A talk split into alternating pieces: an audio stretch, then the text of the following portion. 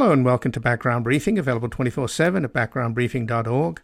I'm Ian Masters, and today we'll examine a number of stories and issues in the news.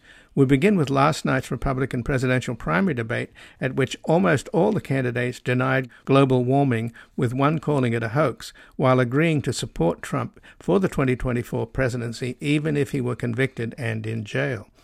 Joining us to discuss a party that has become a cult is Geoffrey Kabaservice, the Director of Political Studies at the Niskanen Center in Washington, D.C., as well as the author of several books, including Rule and Ruin The Downfall of Moderation and the Destruction of the Republican Party, from Eisenhower to the Tea Party.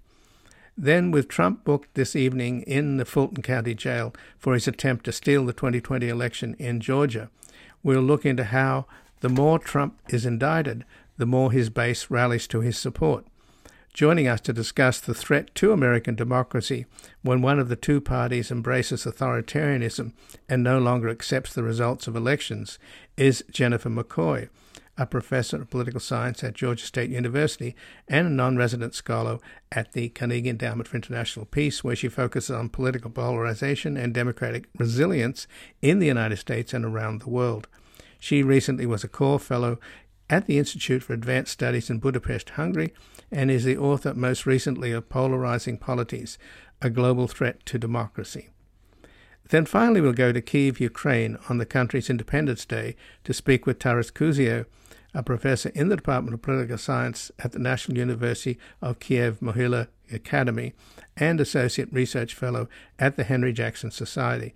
He is the author and editor of 21 books, including Putin's War Against Ukraine, Revolution, Nationalism, and Crime, and most recently, Russian Nationalism and the Russian Ukrainian War. And we will discuss the local reaction to Putin's public assassination of Prigozhin and how the US does not want Ukraine to win the war against Russian aggression.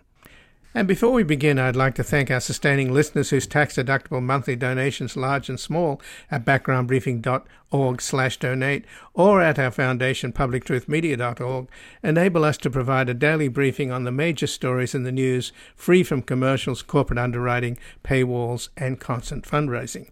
As Trump and his MAGA followers weaponize lies in their war against truth itself, we're in a fight between crazy America and normal America. In order to overcome deliberate distraction and distortion, Background Briefing seeks out facts and information to awaken the silent majority in the hope of restoring a reality based community before fascism trumps democracy and facts become completely irrelevant. And joining us now is Geoffrey Kabaservice, who's the Director of Political Studies at the Niskanen Center in Washington, D.C., as well as the author of several books, including Rule and Ruin The Downfall of Moderation and the Destruction of the Republican Party from Eisenhower to the Tea Party. Welcome to Background Briefing, Geoffrey Kabaservice. Good to be back, Ian. Well, thanks for joining us, Jeff. And what did you make of last night's first Republican presidential primary debate? The expectation was that whatever happened, Trump was going to win the debate simply by not being there, being the kind of shadow over the thing. But on the other hand, you know, some of them didn't too too badly. Pence and uh, Nikki Haley seemed like they were, you know, sensible, I guess, in comparison to a lot of the lunacy from the others. How did it strike you? I mean, there was a surreal element of the debate for me because Donald Trump does so loom over the Republican Party. Uh, he's this inescapable presence. He's miles ahead in the polls. This is the most dominant, I think, any Republican presidential candidate has been at the primary level uh, within the history of the polls being taken uh, at this stage of the race. Um, and yet his name wasn't even mentioned until an hour into the debate. Uh, so, like I said, a bit surreal. But having said that, I think you're right. I think the debate was revealing in other ways. Uh, but I guess I would say that I thought that although the likes of Mike Pence and Nikki Haley acquitted themselves well, uh, they seem to be pitching their candidacies toward a Republican Party that no longer exists in any meaningful sense. Um, and in that regard, I thought that it only added to the surrealism that they're really invoking this Republican Party uh, that has just left them behind and gone elsewhere. And I guess that was reflected by the crowd that booed uh, anybody that was mildly critical of Trump. I thought the crowd was very much representative of the Republican Party base. Right. So The most amazing thing, though, was when they were asked to show their hands in terms of who would vote for Trump, even if he were convicted and presumably in a jail cell in 2024. Only two didn't put up their hands Governor Christie and Governor Asa Hutchinson. The rest of them put their hands up. So, although it I was mean, interesting to note that Pence and uh, Mike Pence, the former vice president, and Ron DeSantis, the governor of Florida, sort of looked around and saw the others putting their hands up, and so they somewhat hesitatingly put their own up as well. And also that Chris Christie blundered his moment by maybe scratching his nose and then trying to take it back that he hadn't really put his hand up. It, it was a strange moment. But it's completely insane, isn't it? I mean, do you really think that a candidate in a jail, and of course, you, know, you can go back to the 1920s with the socialist candidate Eugene Debs, but he wasn't a, he wasn't running in a, a, major party like the Republicans are. I cannot believe that the American people would vote for somebody in jail, even somebody as beloved by the base as Trump is. Well, you know, uh, the other political parallel you could point to was James Michael Curley, uh, who was a populist in Boston and was for many years the mayor, and going to jail only boosted his uh, electoral appeal with his supporters. And I think it's the same dynamic for Trump. You know, his indictments, maybe even his jailing, uh, are only further evidence that he is the candidate who is most threatening to the Democratic Party and to the liberal establishment writ large. Uh, so that means that uh, his supporters have to redouble their support for him and and do everything they can to make sure that he gets uh, reelected.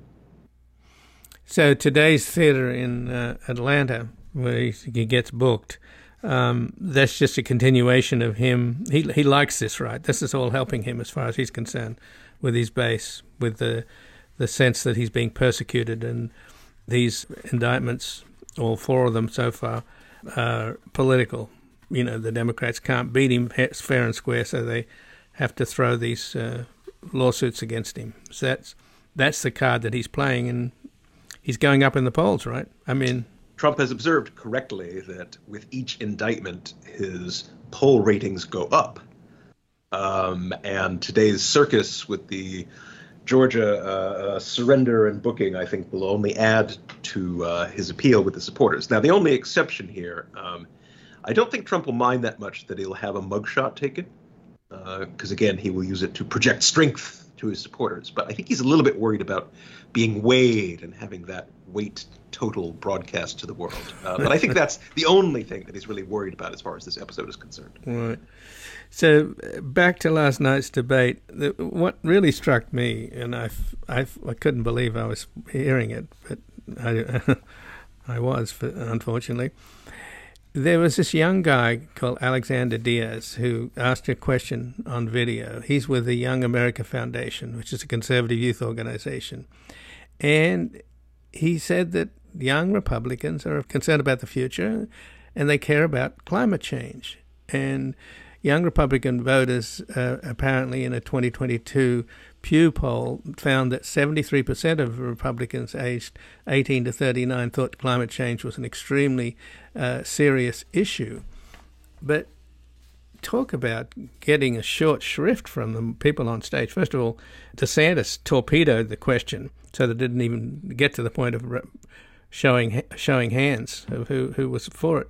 And it eventually, as, as things sort of went back and forth with all the shouting, the only person that actually acknowledged climate change is real was uh, Governor Nikki Haley. And then this peculiar character, Ramaswamy, uh, just was ranting about how it's all a hoax.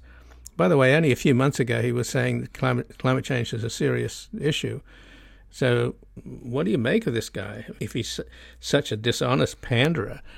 And so, just... on, on, the first question, I think Vivek Ramaswamy uh, was the most authentic representation of MAGA conservatism uh, on stage the previous evening, and I expect that he did himself uh, a great service with his performance last night. Uh, as crazy as it might have seemed to you, to many other outside observers, I think that he gave the crowd, and by extension the Republican base, what they wanted, which is pure, unadulterated Trumpism.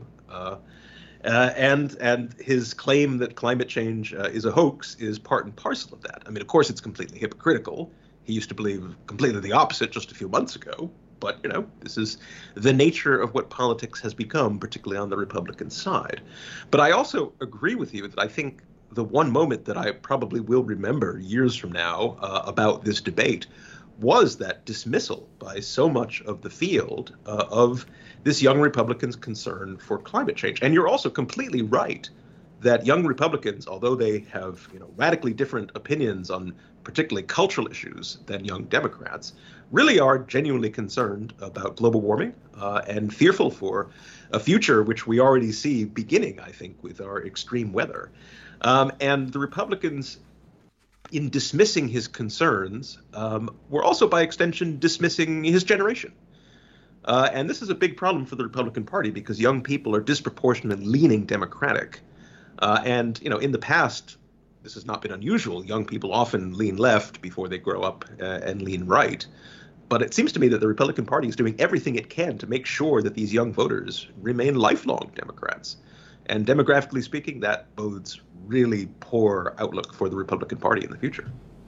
But they're also driving women away, aren't they, with their stance on abortion? I mean, they doubled down on, particularly Pence and others.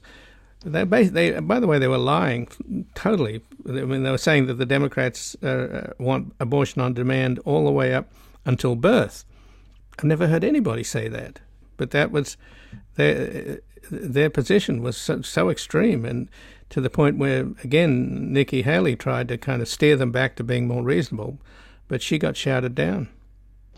You know, um, I think that there were any number of lies told uh, with forceful emphasis on the stage last night. Uh, this, I think, points to the danger of allowing these kind of debates, even without Trump, to take place in real time without fact checking. Um, but as far as the issue of abortion is concerned, you know, the other problem that the Republican Party has, and uh, keep in mind that I'm speaking to you as a Republican, is that as it has become more of a personality, uh, a cult of personality than a, normal political party, uh, it has also taken leave of reality. And the reality is that even a third of Trump's voters uh, are pro choice.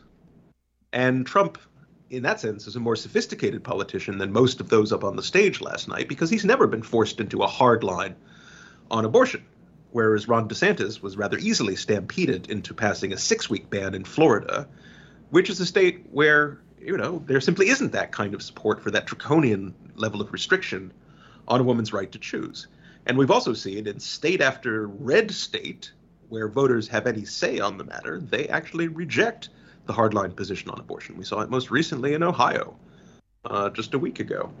So there's just this level of fantasy indulged in by many of, of the cons- candidates on stage last night that they can simply do what they want, that they don't need to actually take into account the wishes, perhaps, of a, a significant majority of the country.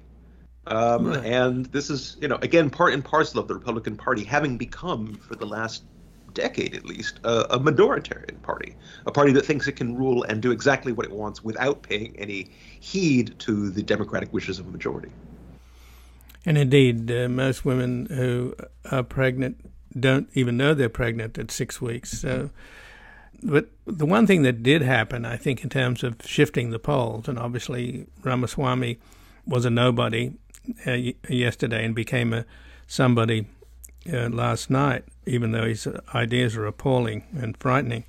The one thing that I thought happened was that Tim Scott, who everybody thought was a benign choice for those who couldn't stand Trump, he didn't seem to do very well. But DeSantis really tanked. I thought. Uh, I mean, wanting to invade Mexico. I mean, this guy is beyond irresponsible. What did you think of his performance?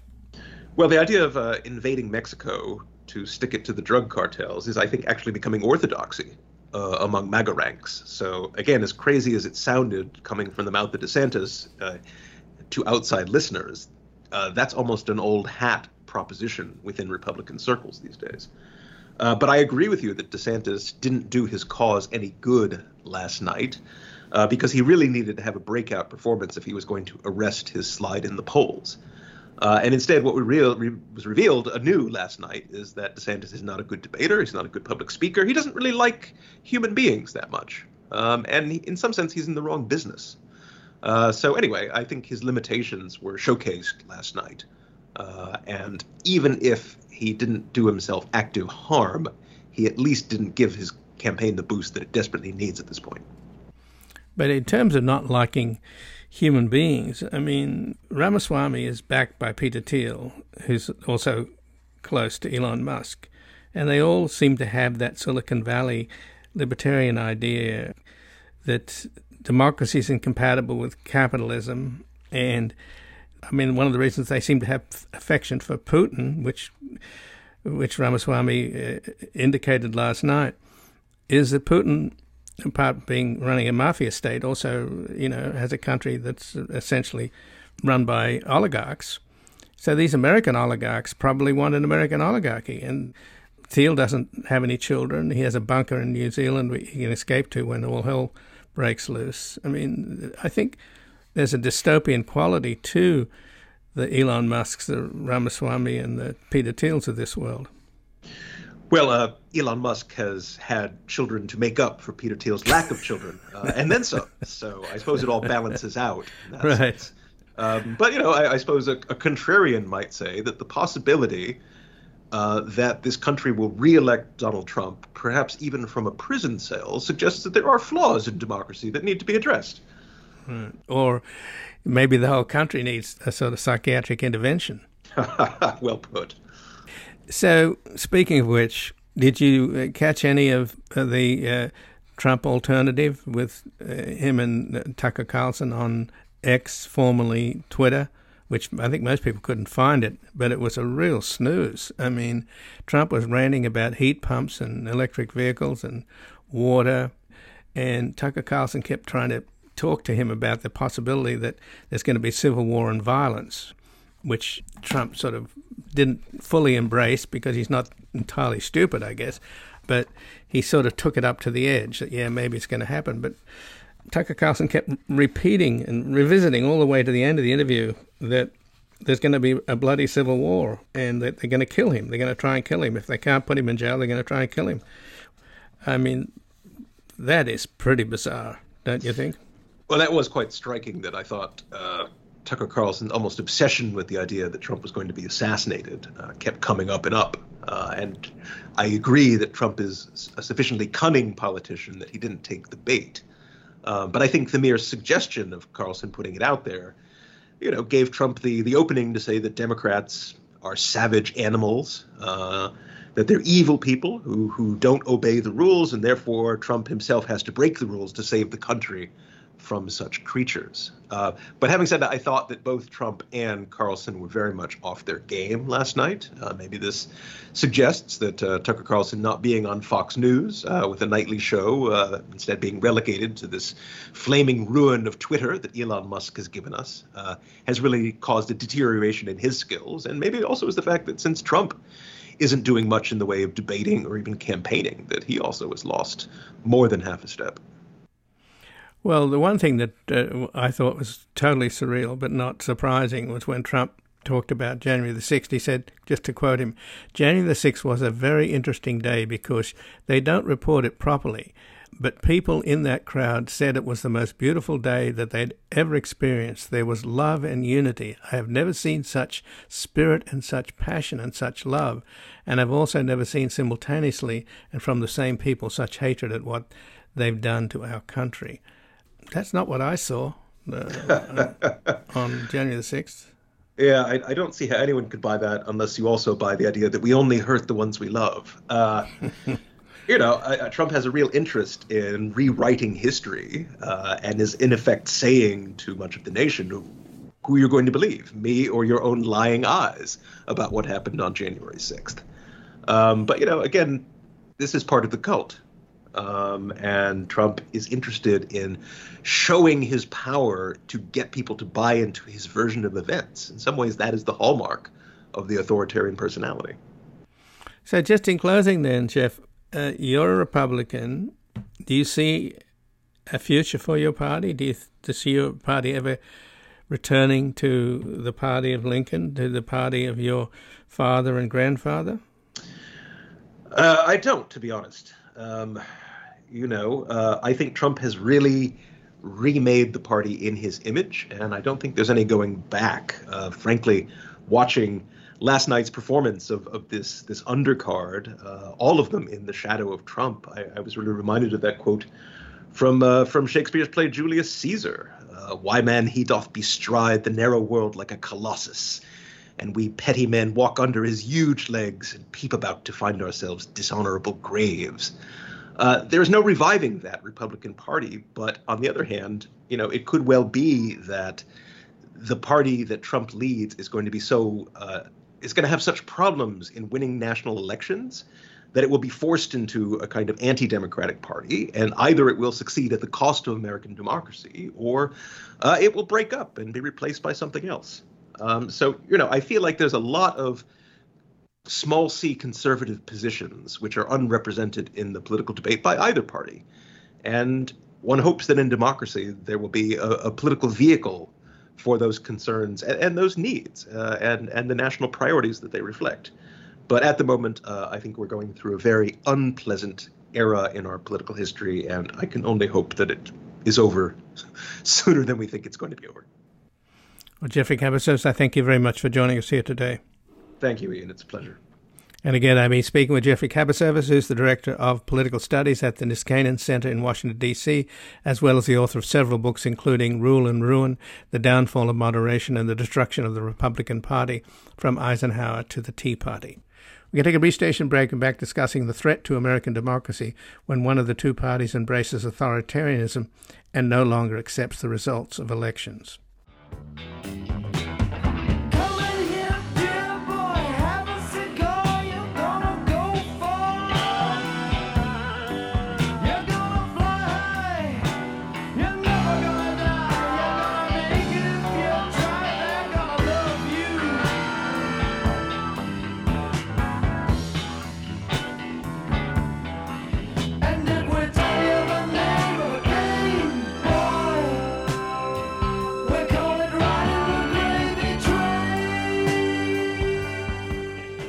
Welcome back. I'm Ian Masters, and this is Background Briefing, available 24 7 at backgroundbriefing.org. And joining us now, are Jennifer McCoy, who's a professor of political science at Georgia State University and a non resident scholar at the Carnegie Endowment for International Peace, where she focuses on political polarization and democratic resilience in the United States and around the world. She recently was a senior core fellow at the Institute for Advanced Studies in Budapest, Hungary, and is the author most recently of Polarizing Polities a global threat to democracy. Welcome to Background Briefing, Jennifer McCoy. Thank you. Well, thanks for joining us, Jennifer. And I don't know whether you watched last night's presidential primary debate, but I think the most telling kind of takeaway from it was that, for example, Chris Christie made a stand against Trump by saying, you know, Trump said he was going to suspend the Constitution. And I'm a former U.S. attorney and, and, and a governor, and it's simply against American democracy, and I can't stand for it. And he also he also defended Mike Pence, the former vice president's stand for democracy eh, on January the sixth, which others on the stage did not want to do. But Christie got booed when he talked about suspending the Constitution. And he said, you know, you, we're in a free country, you're allowed to boo, but you're not allowed to suspend the Constitution. And what seems to be inescapable is that this was a Trump crowd. He wasn't there, but he, he won the debate in his absence. The Republican Party is all in for him at the moment. Arguably, it's become a cult. So I guess the question is how can democracy, since this is something you study, democratic resilience, how can democracy survive in America when one of the two parties embraces authoritarianism and no longer accepts the results of elections? It makes it very difficult because we do have a two party system, and so people don't have, in reality, um, more choices at, at, a feasible level. There are small third parties, but uh, they're considered often wasted votes. So it, it's very difficult. I think we should keep in mind, though, that when you think about the actual number of people who are supporting former President Trump, uh, who has been, you know, indicted for uh, breaking the law and, and, and really threatening American democracy, we're talking about actually relatively small numbers of people. Even if it's a majority of Republicans, you think about the number of voters um, and the number of people who identify with political parties are, first of all, only it's around 30% of the population identify with Republicans, and another 30%, more or less, it changes, you know, uh, from time to time, but with Democrats. And if you just take a majority of the Republicans, um, then we're talking about 15, you know, up to maybe 75% supporting Trump. So 15% total, up to maybe 20% of the population. And so it's not the extremely large numbers that we get the impression of when we keep hearing, um, you know, 75% of Republicans support Trump. Sounds like a very large number, but not among the entire population. And so one answer is for more people to um, to vote and participate in the process, and then for those who do not identify with Republicans or Democrats, they usually lean one way or the other. But they are they are crucial uh, voters because they're not as uh, loyal to a party above all as those who claim an identity with a political party. So there is the possibility to defeat um, Trump, even if he becomes the the candidate, which you know right now he seems very far ahead, um, and with the support to be a candidate, even if he's convicted, which was a shocking thing in the debate last night that there were only two of them that said they they wouldn't support him as candidate if he were convicted uh, before the election. Well, in the 2020 election, though, Jennifer, Trump got 83 million votes. Biden got 8 million more, but Biden only won by 44,000 votes in the Electoral College in the key swing states. So it was very close. 44,000 votes is incredibly close. So you don't think he's a threat? Is that what you're saying that he? No, I'm not. I'm not saying he's not a threat. But you're saying how you know is democracy doomed? And I'm saying if Americans all um, look at the situation and act, then it doesn't have to be doomed. That that's really my point.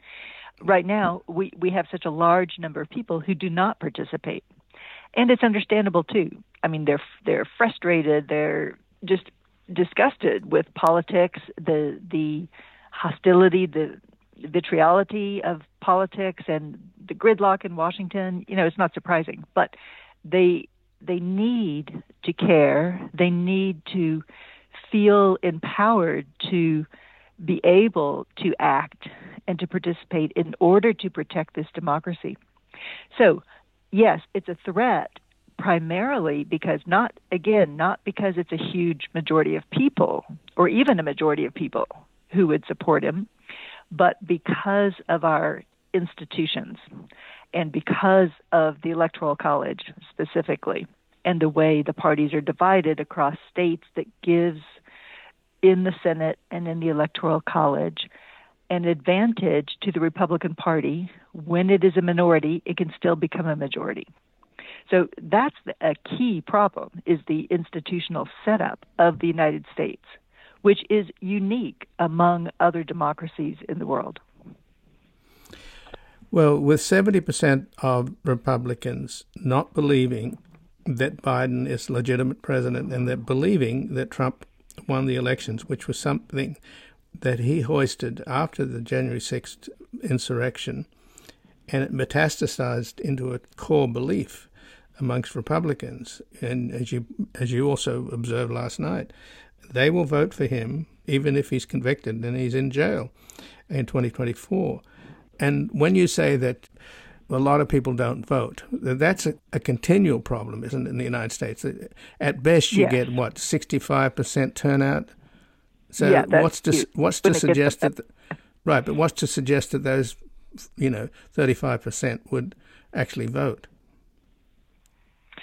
Um, I think it's up to all of us, the media, um, academics, others, to continue to talk about and ex- um, inform about the threats to democracy so that people are aware and also to help them feel empowered and to talk about other countries and uh, to see, okay, look at what's happened in other countries that have had some democratic form of politics and have now lost it. Um, Venezuela had a democratic government, two party system, just like the United States, for 40 years and has now lost its democracy. Um, India has been a long time democracy and it's eroding. Um, Hungary was a democracy after the fall of the Soviet Union for 20 years and is now um, eroded.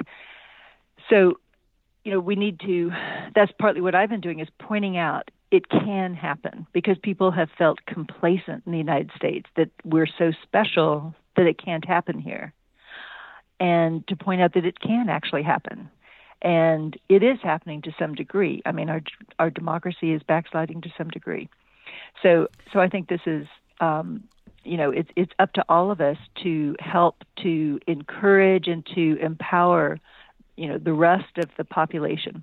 There's one other point, and that is that when the hearings happened with the congressional um, investigation into January 6th, you know, some minds were changed when people actually saw the testimony and the video that were shown.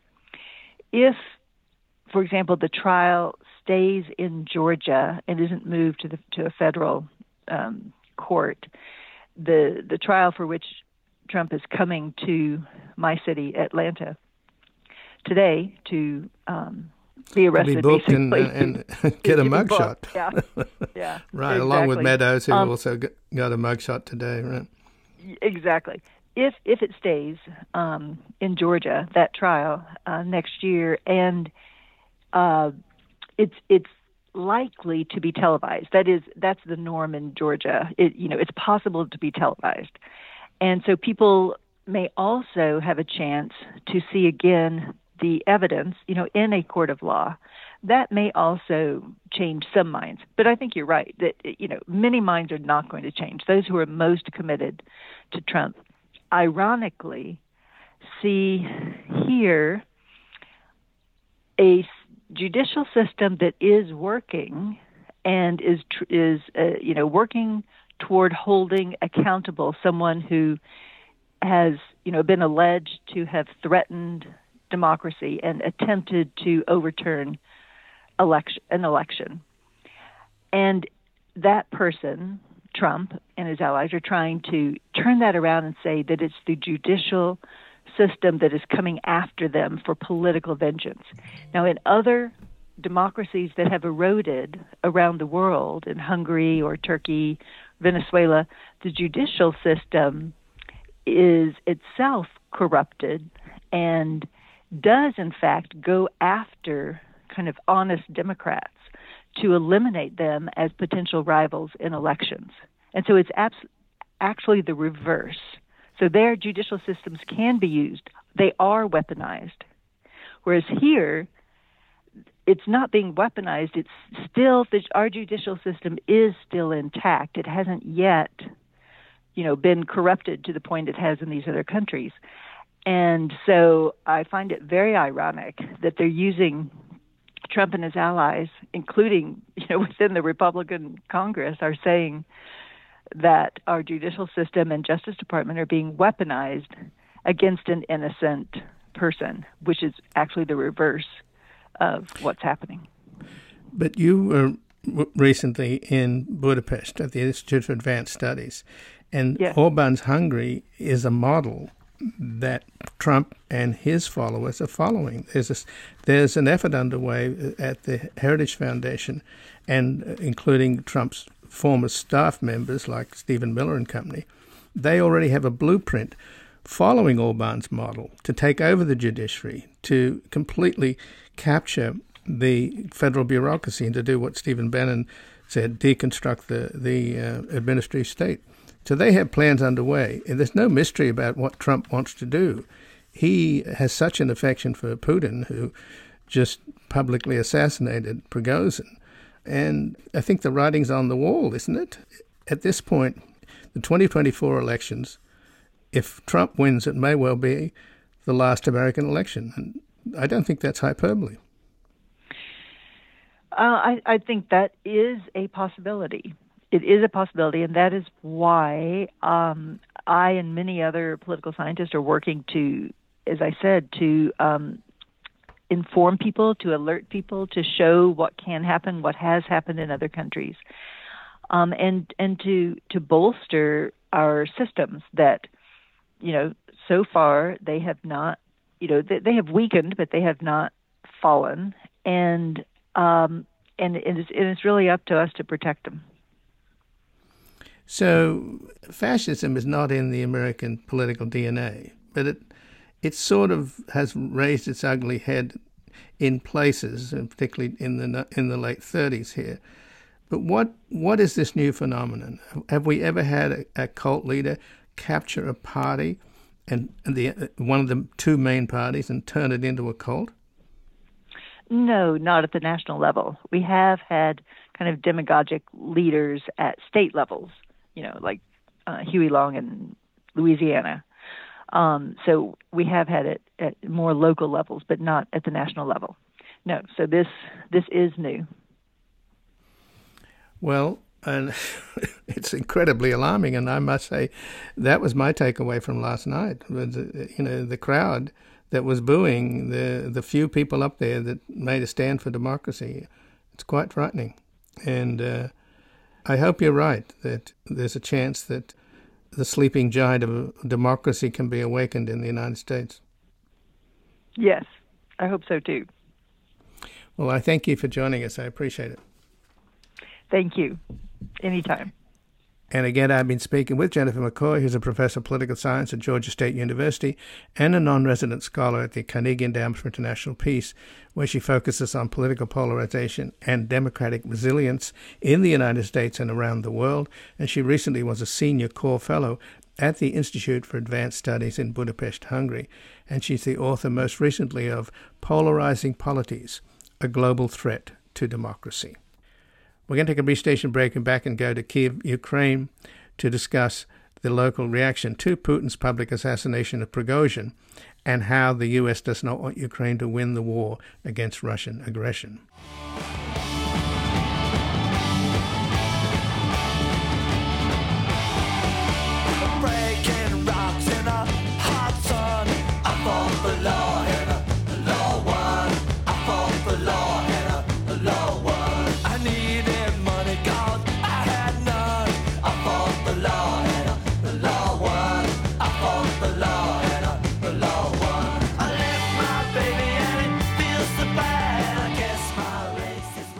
Welcome back. I'm Ian Masters, and this is Background Briefing, available 24 7 at backgroundbriefing.org. And joining us now from Kiev in Ukraine is Taras Kuzio, who is a professor in the Department of Political Science at the National University of Kiev's Mohyla Academy and an associate research fellow at the Henry Jackson Society. He's also the author and editor of 21 books, including Putin's War Against Ukraine, Revolution, Nationalism, and Crime, and most recently, Russian Nationalism and the Russian Ukraine War. Welcome to Background Briefing, Taras Kuzio. Thank you for inviting me. Well, thanks for joining us. And it's Independence Day today in Ukraine. And of course, we've just learned that Putin has publicly executed Prigozhin, the head of the Wagner Group, along with his deputy, Utkin. And how is that? What's the reaction in Ukraine to that news? Because President Zelensky has made it clear that Ukraine was not involved. Well, I mean, um, the the reaction on the streets and when you talk to people and journalists and, and others is is that what did you expect? Um, this is a mafia state, and Russia was was defined as such um, as early as 2010, so a long time ago. Um, any of your listeners can find that in the WikiLeaks uh, cables, um, U.S. diplomatic cables.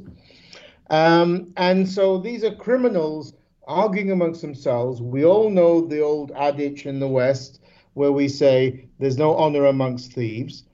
Um, I'm surprised that Prigozhin, who was killed, uh, believed any deal um, that he struck with Putin to be safe, as it were.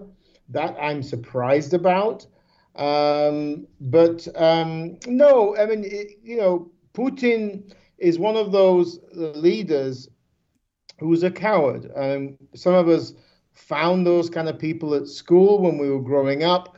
Um, cowards were always those who were pushy, but then when you push back, they ran off.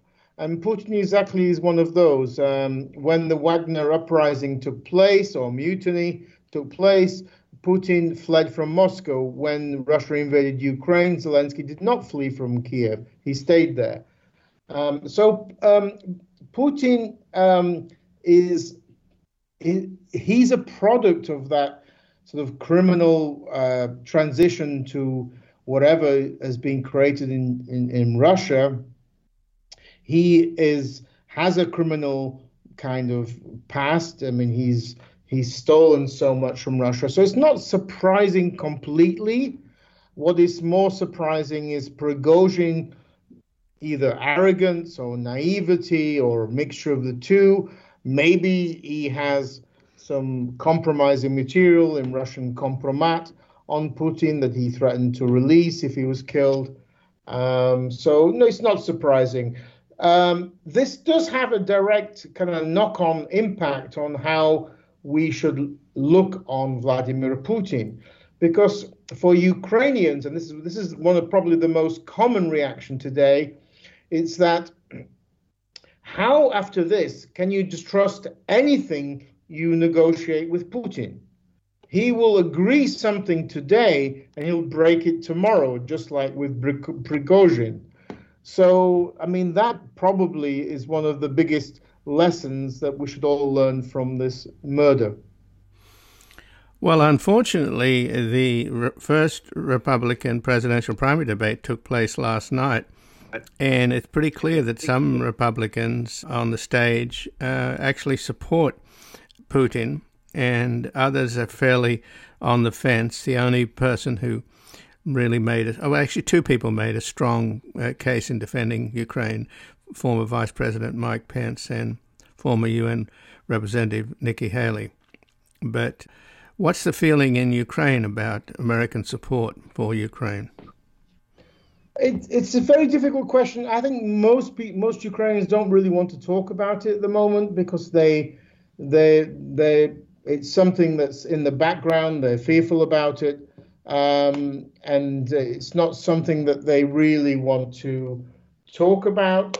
But we have to be a bit cautious about this.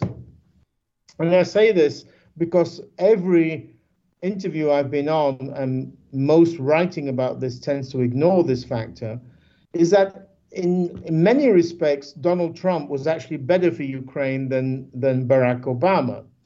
Barack Obama was pretty bad for both the Syrians and the Ukrainians. The Syrians we know about, he he kind of fudged the red lines, ignored them, and allowed the Syrians to carry on uh, doing war crimes, Syrians and Russians doing war crimes and even chemical warfare against the population.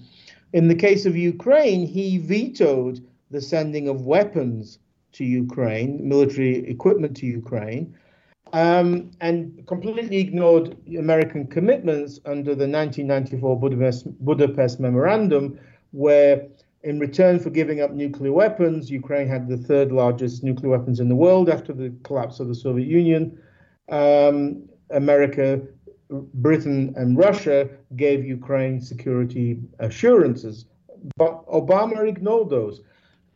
Trump, ironically, did not veto the sending of weapons to Ukraine. Yes, Trump had Trump and Ukraine had problems towards the end of his presidency when he tried to strong arm Zelensky into supporting his um, his uh, investigation into the Biden family using Russian intelligence documents.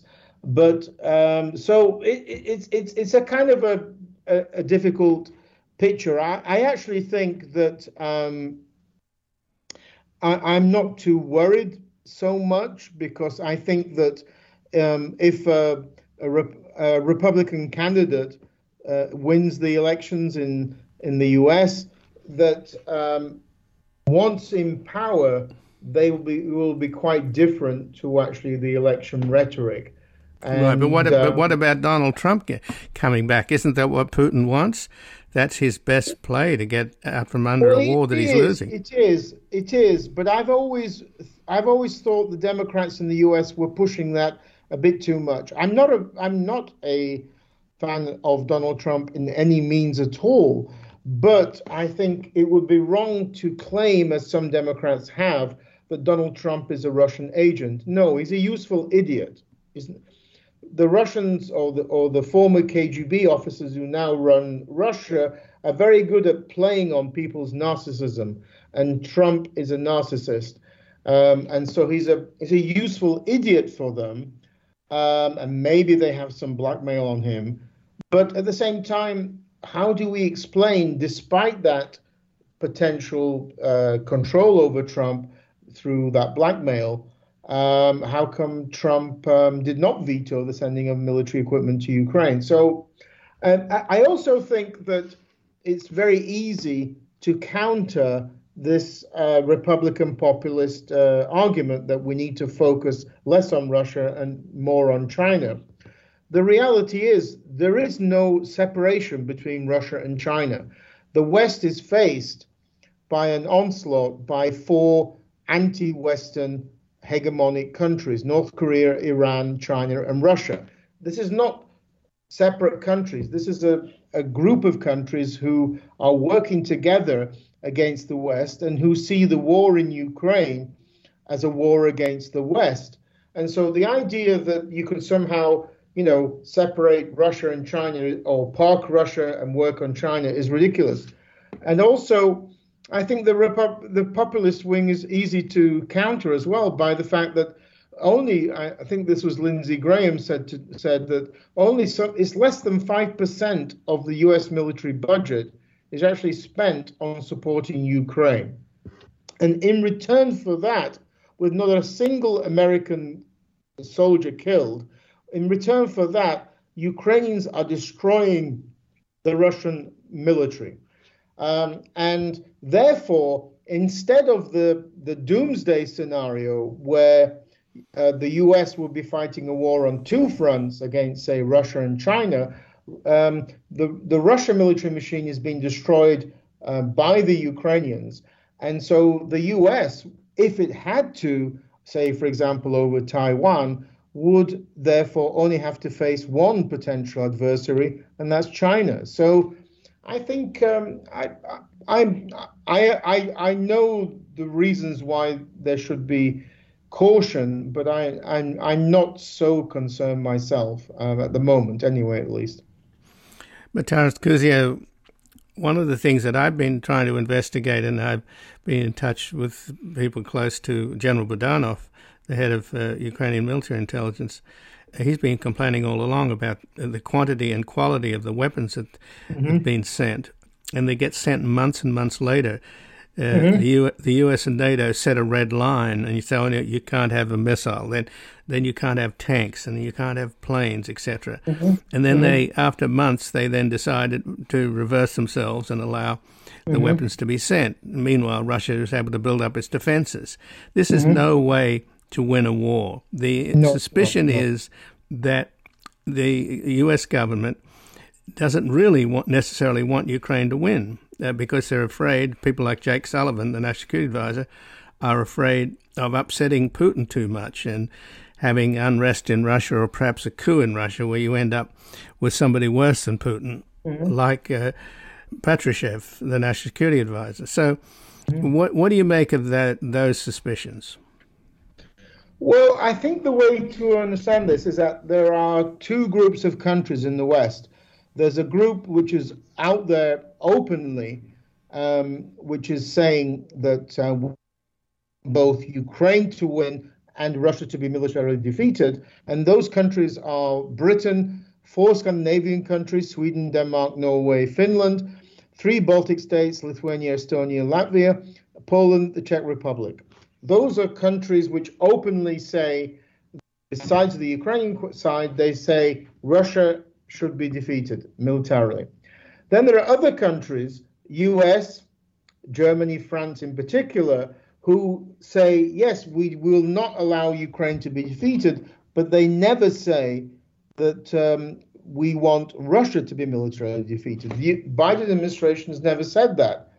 And and and what they've what they've um, basically uh, undertaken is a kind of a middle position between negotiations and full scale dealing with Russia, full scale sending everything you've got and fighting Russia till it's militarily defeated. And this middle path has been shown, particularly with this counteroffensive now taking place by the Ukrainians, that this middle path of the Biden administration is a failure.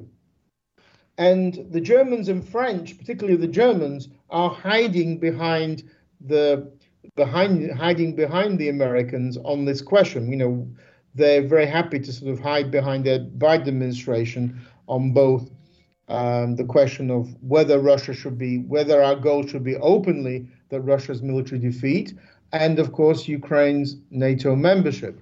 So I think the Biden here, therefore, we're not talking about populist Republicans.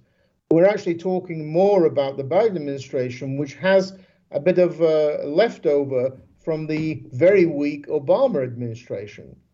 Um, the Biden administration, for example, at the NATO recent summit in Vilnius in July, um, a huge number of countries had come to support Ukraine's membership of NATO.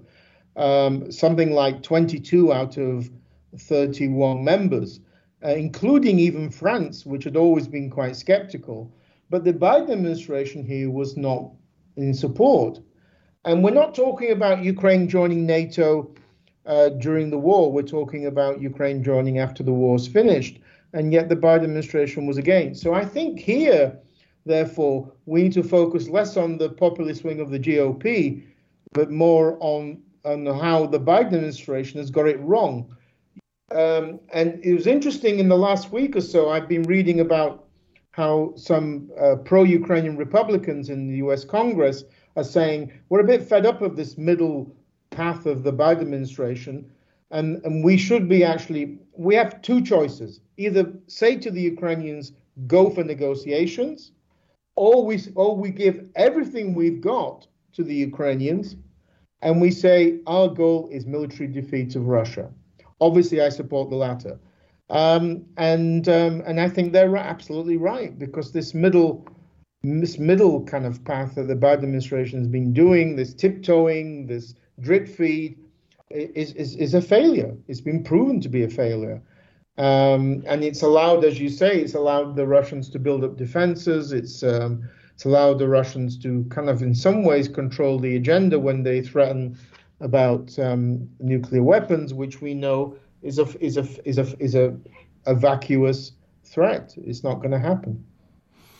And but, sorry, sorry, just one last thing. You asked, you mentioned the the the fear that somehow somebody would be worse than Putin after after him. I'm sorry, I'm I I I find this a really odd argument because I I don't think that anybody in Ukraine would ever understand anybody to be worse than Putin.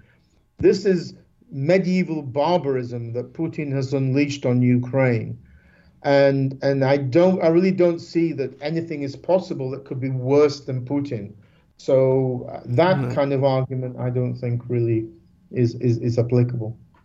But Taras I don't understand the logic of the Biden administration. I, I, believe that he defers a lot to Jake Sullivan and and Tony Blinken, but at the end of the day, you would think that Biden would understand that what Putin wants is Trump to come back and for Trump to immediately pull the plug on aid to Ukraine and perhaps even get out of NATO, which is the best thing that could happen to Putin.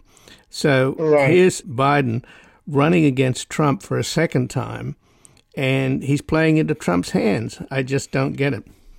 Um, well, uh, I think the only way you can understand this is that power corrupts. And um, I agree with you that um, Biden, at his age and his um, you know, not so great health, um, should be actually leaving the stage and passing the baton to, say, a younger Democrat, maybe a woman, say, um, uh, rather than rather than we have the, this gerontocracy of two candidates, Trump and Biden, who are in their late 70s, stroke coming on 80.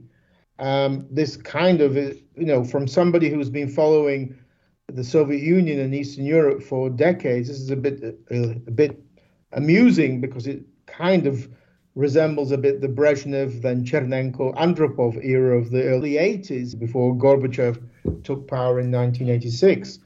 Um, and um, and so yes, I, I, I, do don't understand that. And um, um Biden Biden administration is desperate now to kind of prove that um, its its policies to Ukraine have been sound but I don't think they they are going, to be successful because this middle kind of uh, I think relatively weak position of of um, kind of drip drip feed of weapons um, has not worked. It's simply not worked, um, and um, and um, and this means that that the war will drag on. Instead of the war finishing this year in, in 2023, the war will drag on at least till next year and it means more Ukrainian suffering, more Ukrainian destruction, um, all because of Western um, kind of slowness and unwillingness to see the reality on the ground. When the reality on the ground is that the anti-Western axis of four countries, Russia, Iran, China, and North Korea, are they have declared war on the West. I mean, that's the reality and you need to wake up to that fact. Well, Taras Kuzio, I thank you very much for joining us here today.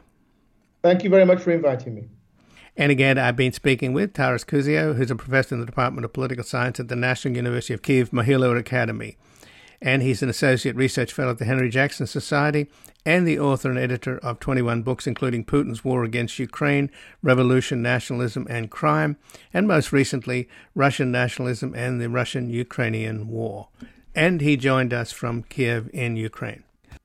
This has been Background Briefing. I'm Ian Masters, and I'd like to thank producer Graham Fitzgibbon and assistant producer Evan Green to help us sustain this program into the future and ensure it remains free to all. Please take a moment to support us by going to backgroundbriefing.org/donate or publictruthmedia.org where you will find our non-profit Public Truth Media Foundation, where your tax-deductible donations, large and small, keep us broadcasting. And if you've missed any of today's programs or would like to explore our vast archives, you can find us at backgroundbriefing.org, where we include extended interviews searchable by topic and have made it easy for you to sign up for daily email updates that provide links to resources, articles, and books discussed on the program. Also, you can find links there to subscribe wherever you get your podcast, and we encourage your ratings and reviews on these platforms. Find us on Twitter and Facebook at Ian Masters Media and please do help us reach more listeners by sharing this program with friends, family, and colleagues. And I'll be back again tomorrow with another background briefing. Bye for now. The guy that lived next door in 305